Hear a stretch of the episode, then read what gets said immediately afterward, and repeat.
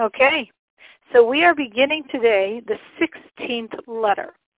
And as we've seen, many of the letters in this section are devoted to the theme of charity, specifically in support of those engaged in Torah study and divine service in the land of Israel. So this letter that we are learning today was sent to a specific community that had a very, very bad economic situation. And because their economic situation was getting so desperate, the Alteveta, the writer of this letter, the author of the Tanya, is being told that they're not contributing as they used to support their brethren in Israel. So the basic message of this letter is, I understand it's hard, but it's still imperative to maintain your regular levels of generosity. And he gives many, many reasons for that, which we're not actually going to get to today, just one. In the end of the letter, he enumerates many. So the Rebbe says, this is to my brothers. There's certain qualities that you only have, a certain love and closeness of brothers. And this is where this letter is coming from a brotherly bond. And the Rebbe says, I know times are very, very hard. I know you're in situations where there's no work for the husband, there's no work for the wife, you're borrowing to eat, and God should quickly improve your situation. But still, you're not doing the right thing. Because I hear that these hands that have always been generously open, so they probably never had that much money, but now these hands are closing. And you're supposed to give with a full hand to all the very, very impoverished who don't have any means of supporting themselves.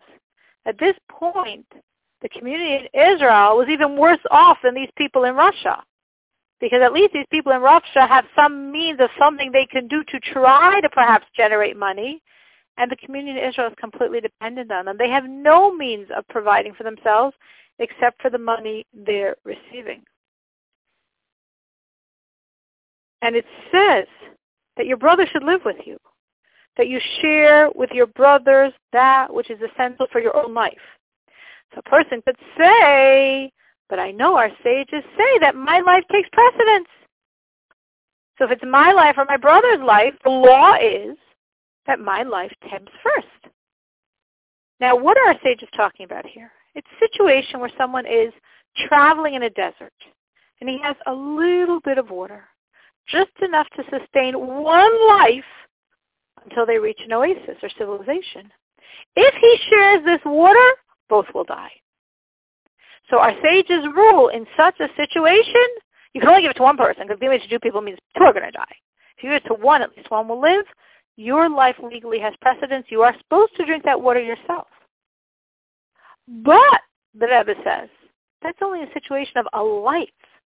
Here, if this poor person needs bread, needs firewood, needs clothing against the cold.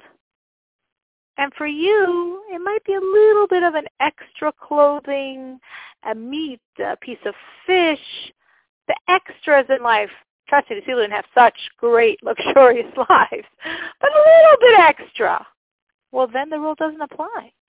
The rule only applies if literally it's a life. Your life or his life, but there's not room for two lives here. But if your needs, though they're being met very poorly, but your needs for life are met, and you're not worried, are my children going to, God forbid, die of starvation or die of cold? You cannot buy an extra apparel. You cannot have chicken for Shabbos if you know someone else has nothing and literally will die. And the Rebbe references here a piece of Gemara. In this Gemara, the Gemara speaks of a stream of water that originates in one town and flows through another. If the river does not have enough water to provide both towns drinking water, the law is the rights of the water is the first town. And the second town can't touch the water. There's only enough water for one town. The town where it originates in, that is the town that receives this water, according to Jewish law.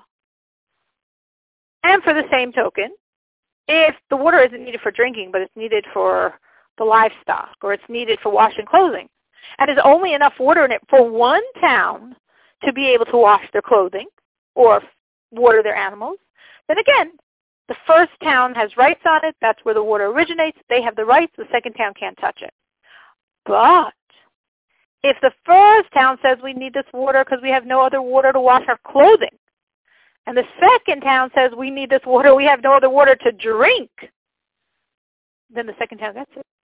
Because drinking water is more essential than washing your clothing.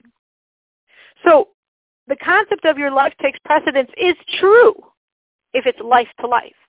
But if it's not life to life, if it's washing my clothing versus drinking water, then the other person's needs take precedence because they are literally life.